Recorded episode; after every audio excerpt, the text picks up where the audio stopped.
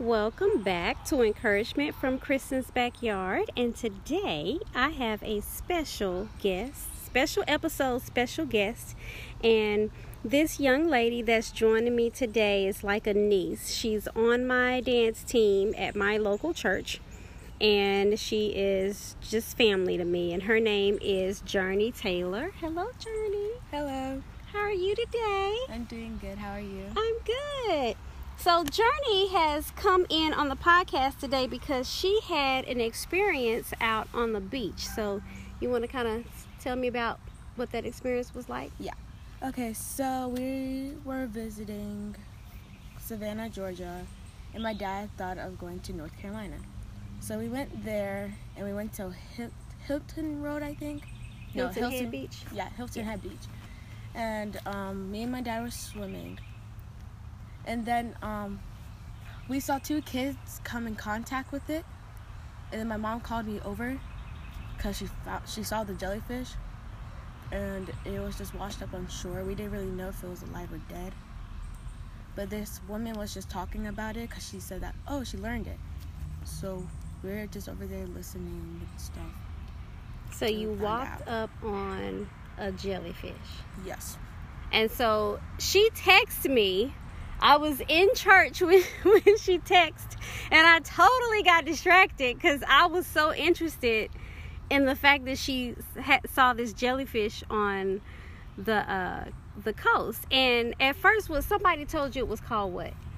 It was called a cannon jelly. No, cannonball jellyfish. Cannonball jellyfish. But they, but she, you didn't say cannonball jellyfish at first. You said cannonball. Yeah. So in my crazy mind, I was thinking a cannonball. Like I'm thinking an actual like cannonball. Yeah. And I'm looking at it, I'm like, that's not a cannonball. That's, that's a jellyfish. So it's actually called a jellyfish. So a jellyfish had washed up upon shore and it was Yes. it was dead, right? Yes, it was found out to be dead. It was dead. So I'm in church and now I'm totally not listening to the pastor. I'm totally wanting to figure out why is there a dead jellyfish washed up on shore. This is the kind of stuff that just like piques my imagination.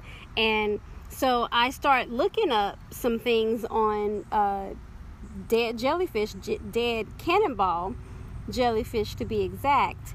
And I came across something that was interesting because apparently at the Hilton Head uh, beach, there's a lot of cannonball Yes. jellyfish that wash up on the shore and they're Yes, dead. do. Yeah, so it's really, really interesting. So, did you find out anything other? Like, any? Did you do any research? Did you find out Anything? I did some research. I did some research. Um, and uh, I found out. Um, what did I do? That jellyfish are um, um currently always in like packs or groups. Mm-hmm. So I'm guessing that that jellyfish, like, somewhat died in the ocean. And then washed, washed up, up on shore. shore. So that kind of lines up with what I saw. I saw an article, and I'm actually going to read a little bit of it. Um, it's from Fit, fitsnews.com. So that's F I T S N E W S.com. And somebody actually wrote a story on jellyfish, and I believe at that particular beach.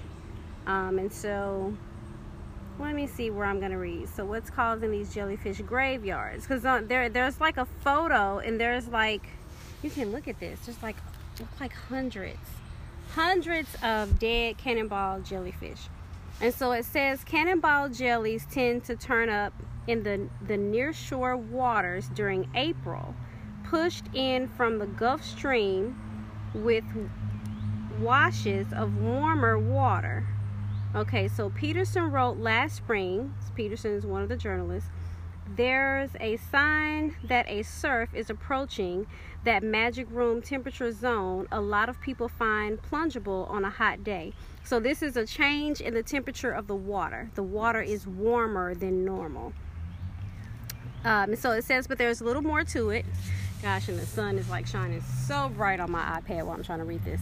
So jellyfish tend to travel in large blooms And sometimes rough winds swell and currents can knock hundreds of them out at once and send them all to shore in a sweep, making for quite the jellyfish graveyard. They often get pushed to shore as a group, uh, and Blaine Griffen, a marine biologist at the, Un- Un- the University of South Carolina, previously told this particular um, journalist that sometimes it's the current, and some of them are just killed by annual population cycles. So, also, it's jellyfish blooming season in the Atlantic. The Marine Biology Association of the UK previously explained on Twitter that if you've had onshore winds in the last few days, swarms of jellies can wash up. So, jellyfish are really bad swimmers. They're cold blooded animals and can lose mobility when water temperatures are below normal. Because jellies are mostly made of water, so they die quickly after washing on shore. Most of these jellies washing on the shore are cannonball jelly which rarely sting while alive, and if they do, the sting likely can't be felt by a human. Cannonball jellyfish look to, look like clear mushrooms with a brown border. They lose their color when they die and can't hurt humans. However, some jellyfish can still sting even after they die. So be cautious about touching any dead ones. So if you're on this beach and you see these, just don't touch them. And so let's see. The Portuguese man of war, which actually isn't a jellyfish but a colony of organisms, can still sting humans after they die. Man of war jellies are sac like creatures with bright blue purple tentacles. They aren't extremely common but are sighted on South Carolina beaches every year. Um, another interesting thing that I found out about these jellies, these cannonball jellies, is that um, if you go further down in the article, it says typically these big old jelly invasions are a sign that the sea turtles are not far behind. Sea turtle season begins in early May when loggerhead sea turtles lay their nests on South Carolina beaches because sea turtles are attached to moonlight and often confused with the artificial lights. It's extremely important to keep lights off the beaches from May to October this year. So, um, Jurnee, the podcast that I did last week, actually, this podcast releases on Monday.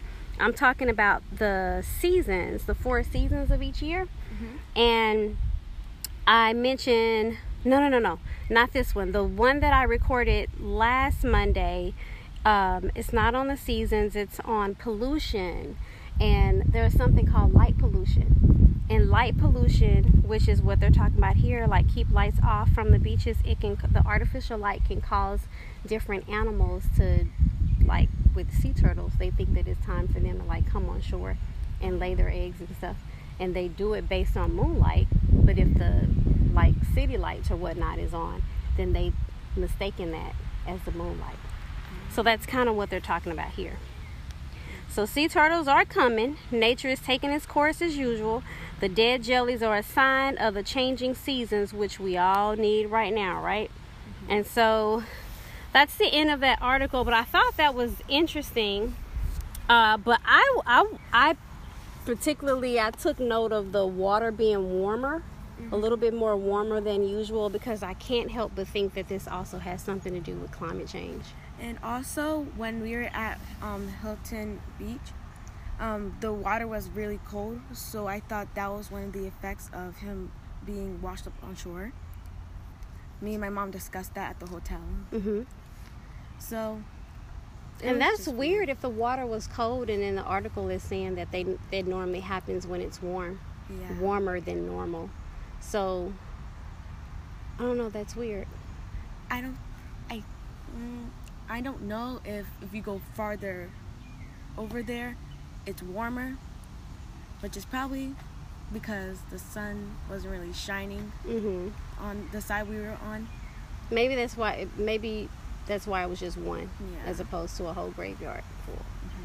But I think it's interesting too that it just happens at this beach. Now, anyone listening to the podcast, if you know of any cannonball jellyfish dying on any other beaches other than South Carolina, um, Tybee Island, like around those beaches, let me know in the uh, let me know. Send me a message on uh, encouragement from Kristen on Instagram, um, and let me know if you have had any experience of seeing these anywhere else. But if it is just at this beach, that's kind of creepy. Mm-hmm. so, other than that, I'm so glad that you came on the podcast. Well, just tell me how the trip was in general. It was really fun. We got to do a lot of stuff. We went to the beach mostly because that's what we that's what we really usually do. Like all our vacations are mostly based on the beach. Mm-hmm. But it was nice. And I have yet to go to Hilton Head, but I love we love going to Tybee Island. Mm-hmm. We love Tybee Island. And Savannah is just so beautiful. It is. I can see why people move on the coast just so they can go. Like if I lived on the coast there, I would go to the beach every day. Mm-hmm. Or if I could just have a summer house there, I would go to the beach every day. And it's like really close, uh, close to like beach houses and houses. Mm-hmm. In fact, so like it's not really a long drive there. Yeah. I like that too. That was one of the reasons we moved here to Georgia is because we wanted to be closer to where we could just, if we wanted to just get up and go to the beach, we could go. So, next stop, Myrtle Beach in Hilton Head. So, we're going to have to definitely um, check that out. So, thank you so much, Jurnee, for coming on the podcast. I'm so glad that she's here. We just wanted to come on and do something really special for you. And when she texts me about the cannonball jellies, again, it just intrigued me and totally distracted me from the Word of God, which is totally fine. I'm such a nurse. I was I was researching and looking up information right there in church, and my husband was like, "Kristen, pay attention." So, but um, I was so intrigued that I came home, and just over a course of days, I was really looking into this and. Um, I just thought that it was so weirdly, strangely interesting. So, um, anytime that I can have someone come on and kind of tell me, you know, the interesting things that they're seeing in their yards and in their neighborhoods and even out of town on vacation, I would love for them to share it with me because I would love to talk about it here on the podcast. So thank you again for joining us. Thank you for having me. Yes, and listening to encouragement from Kristen's backyard. Hi, this is Kristen, and thank you so much for listening to Encouragement from Kristen's Backyard. You know, the Bible says in John 3:16, "For God so loved the world that he gave his one and only son, that whoever believes in him shall not perish but have eternal life." You know, maybe after listening to the podcast if you are not saved, you're thinking, "I would love to give my life to Christ." If so, all you have to do is confess your sins to Him, ask Him to forgive you, and He will, and then say, Lord Jesus, come into my heart. I accept you as my personal Lord and Savior. And you know what?